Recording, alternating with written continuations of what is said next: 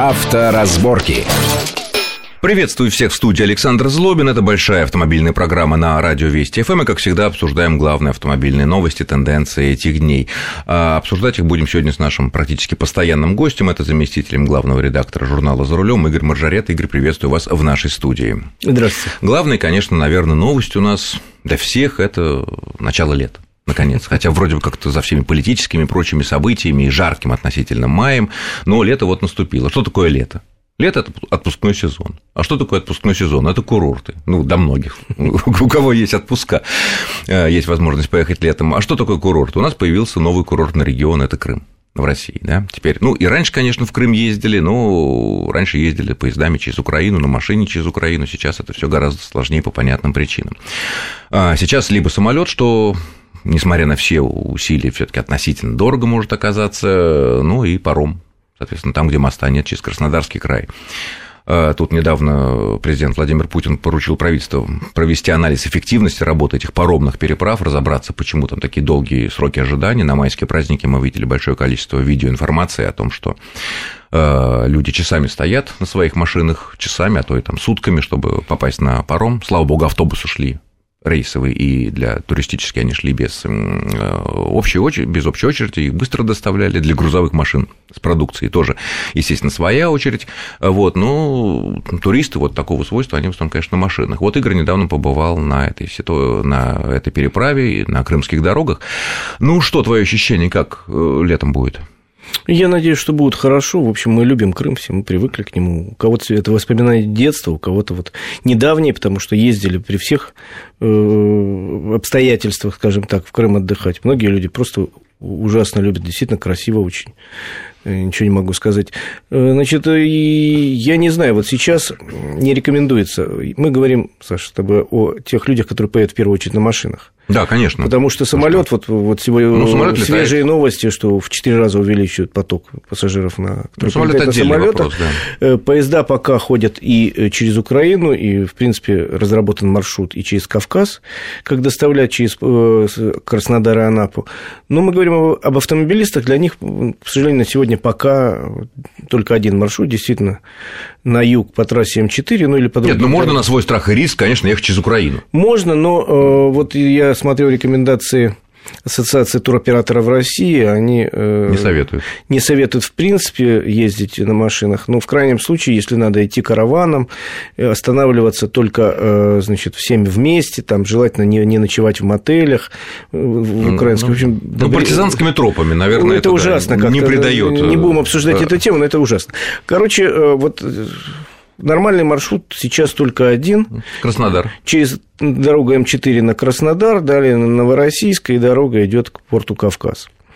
Там действительно была очень тяжелая ситуация на Майске. Особенно на Майске у нас были там сотрудники, и э, говорят, что люди стояли от 15 до 20 часов. Э, значит, я был позже, я был в конце мая, Ситуация уже нормализовалась. Я был в самый канун запуска э, так называемого греческого парома, который за один раз забирает 160 автомобилей. А где его взяли? Купили в Греции? Или... Взяли в аренду на в аренду. сезон в Греции. Ну да, вся Греция из островов состоит, а там да, этих на, паромов там на, тысячи. Говорят, что взят в аренду еще второй паром.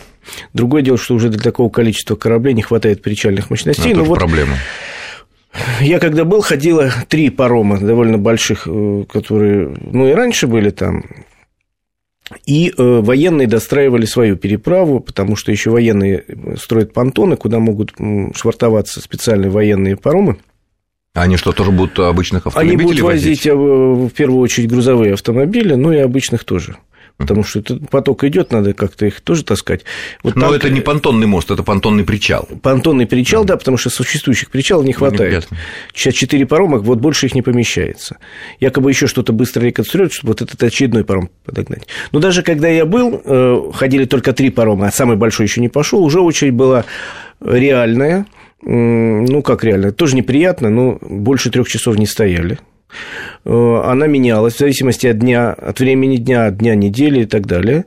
Э, уже организовали какую-то инфраструктуру вокруг, то есть вдоль дороги, где стоят машины, стоят синие будочки туалетов. О, это важно. Значит, э, разносили воду, раздавали, продавали какие-то напитки, какие-то появились люди, которые еду предлагали. То есть, конечно, ну, то есть противно ты едешь... Мелкий бизнес, да? Да, противно ты едешь на в отпуск и три часа стоять, но... Ну, а с другой стороны, летим мы куда-то там в дальнее да. зарубежье и пять часов сидим в самолете. И, потом и нас... не покурить, и, и, ну, и ничего. Да, насколько я знаю информацию последних дней, эта очередь еще более сократилась.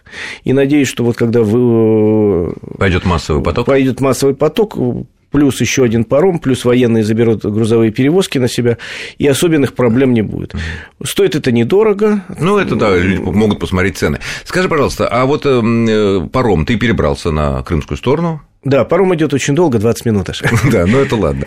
Э, скажи, пожалуйста, вот а дороги-то как там вообще вот для такого нормального путешествия, если То вот есть и путешествовать можно. По сравнению, допустим, с центральной Россией. Ну, может, где-то... С нашими стандартными маршрутами по Золотому они кольцу, например. не могу сказать, что они хороши, к сожалению. Они, в общем, нигде нету ям метровых, конечно, но они подраздолбанные дороги, и все местные очень ждут, что хоть кто-то начнет вкладываться в эти дороги, что их как построили при Советском Союзе в 70-е в основном годы, так и осталось. Вот я проехал до Симферополя от Керчи.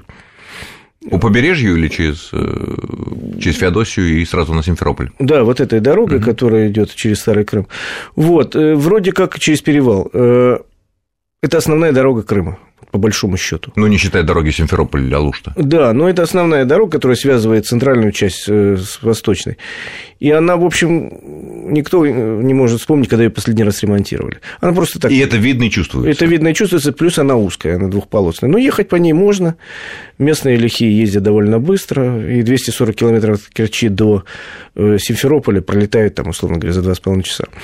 Красиво вокруг, справа-слева, там горы, тут море видно, все хорошо. А вот э, бывшие дайцы державная автоинспекция, которая теперь ГИБДД, она там как-то заметила ее деятельность? Э, во всяком случае, я их видел вообще как, как класс, они существуют. Их, кстати, что смешно, их первые кого переодели в российскую форму. То есть они теперь полиция, все нормально? Они теперь полиция, ДПС, но при этом они... А номера небось, украинские на их машинах пока? Э, московские. А уже московские повесили? У них пока вот совсем недавно им выдали, присвоили отдельный код номеров 82 и 92, а до этого уже все регистрировали и давали номера три семерки. Московские. Да, да но они интересно. ведут себя очень как бы по-божески, они не, не, не бегают вдоль дороги. Ну, как вот, осматриваются пока. Да, слава вот украинских даишников, которые, видя москальские номера, выбегали заранее. Так это самые лучшие времена, да. когда газ был по 15 копеек, фактически то они... Да, но такого нет, очень все мирно. Кстати, и полиция особо не видела, при этом вообще вооруженных людей не видно, и при этом порядок везде, все работает,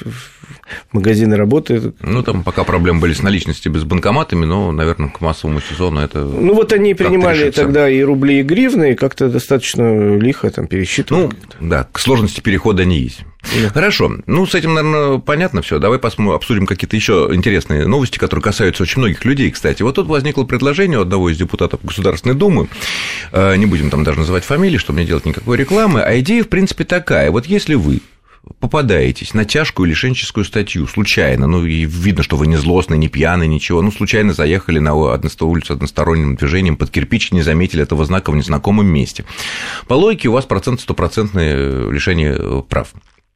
Так вот, предлагается сделать так, чтобы э, прав не лишали, ну, ну естественно, штраф взимать, но и взять такой большой как бы залог от 30 до 50 тысяч рублей на один год как бы подвесить, как подвешивают людей, которых судят по уголовным э, преступлениям, и он платит залог, например, миллион там, или 5 миллионов рублей, чтобы быть на свободе, до не, вернешь, не вернулся в руки правосудия, убежал куда-то, скрылся, ну, твои 5 миллионов рублей пропали. Вот. Здесь подвешивают 30-50 тысяч рублей, если дальше ты себя хорошо ведешь на дорогах, не нарушаешь, так сказать, правил, то тебе через год этот залог возвращают. Если ты что-то нарушил, прям с него берут, естественно, с этого замороженного депозита деньги в оплату штрафа, ну, и там какие-то дальнейшие уже происходят детали. Вот, э, на твой взгляд, есть в этом какая-то логика? Мне кажется, она есть, потому что это, а, не лишит нас сразу прав э, за, за случайное, действительно, непредумышленное нарушение, а всегда гаишник может на месте понять, предумышленный человек сделал или действительно по какой-то неопасной неосторожности в данной ситуации. А с другой стороны, это замороженные 50 тысяч своих рублей, они как-то, наверное, заставят нас вести себя на дорогах этот год более ну, внимательно, чтобы, чтобы не потерять этот залог.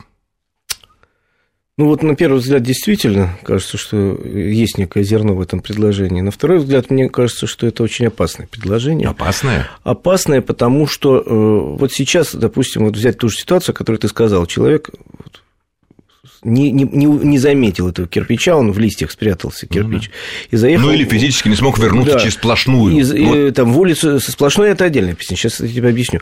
С кирпичом, значит, и заехал на улицу односторонним движением. На сегодняшний день, если его поймали на этом деле гаишники, если гаишники нормальные, не хапуги, и если человек тоже нормальный... Не, если его там не поймали, хам... значит, гаишники знают, что там ветка удачно выросшая ну, заслоняет да. этот знак. Ну, условно и там говоря, я стоят. знаю про такую ситуацию, про такие пару случаев, когда в этой ситуации э, разговаривали просто по-человечески. Говорили, ну, ребята, я вот только вот еду, я не видел, реально не видел, я не хотел. И э, они могут отпустить по-человечески. Они могут отпустить, потому что понимают, что человек вот действительно не видел, не знал, ну, ничего не, не оформить. Он не, не, не подлец, он не негодяй, он не специально ехал, чтобы задавить старушку. Он просто вот по каким-то причинам не увидел. И они могут человека просто так отпустить. Я такие случаи знаю. Потому что, ну, поймали они, хорошо, не поймали, хорошо, они как-то финансово не заинтересованы в этом. А если они будут знать, что с этого человека, если они оформят протокол, сдерут 30-50 тысяч рублей, пусть и с перспективой возврата через ну, год. Ну, заморозят, да. Они, соответственно, наверное, у них будет стимул... Намекать. Намекать. То есть, с точки зрения коррупционной опасности, эта норма может быть очень опасной. Очень. Поэтому, я думаю, в этой ситуации, может быть, надо сделать как вот с встречной полосой как год назад сделали по предложению другого депутата, известного нам с тобой, Лысакова, э, если человека ловят первый раз на то, что он выехал на встречную полосу, у него нет других нарушений, и видно, что э, и по составу нарушения видно, что это неумышленно, да. неумышленно, других вариантов его, не было, то его не лишают прав, прав а штраф. а штрафуют на 5000 рублей. Хорошо, об этом мы продолжим разговаривать после выпуска новостей. Авторазборки.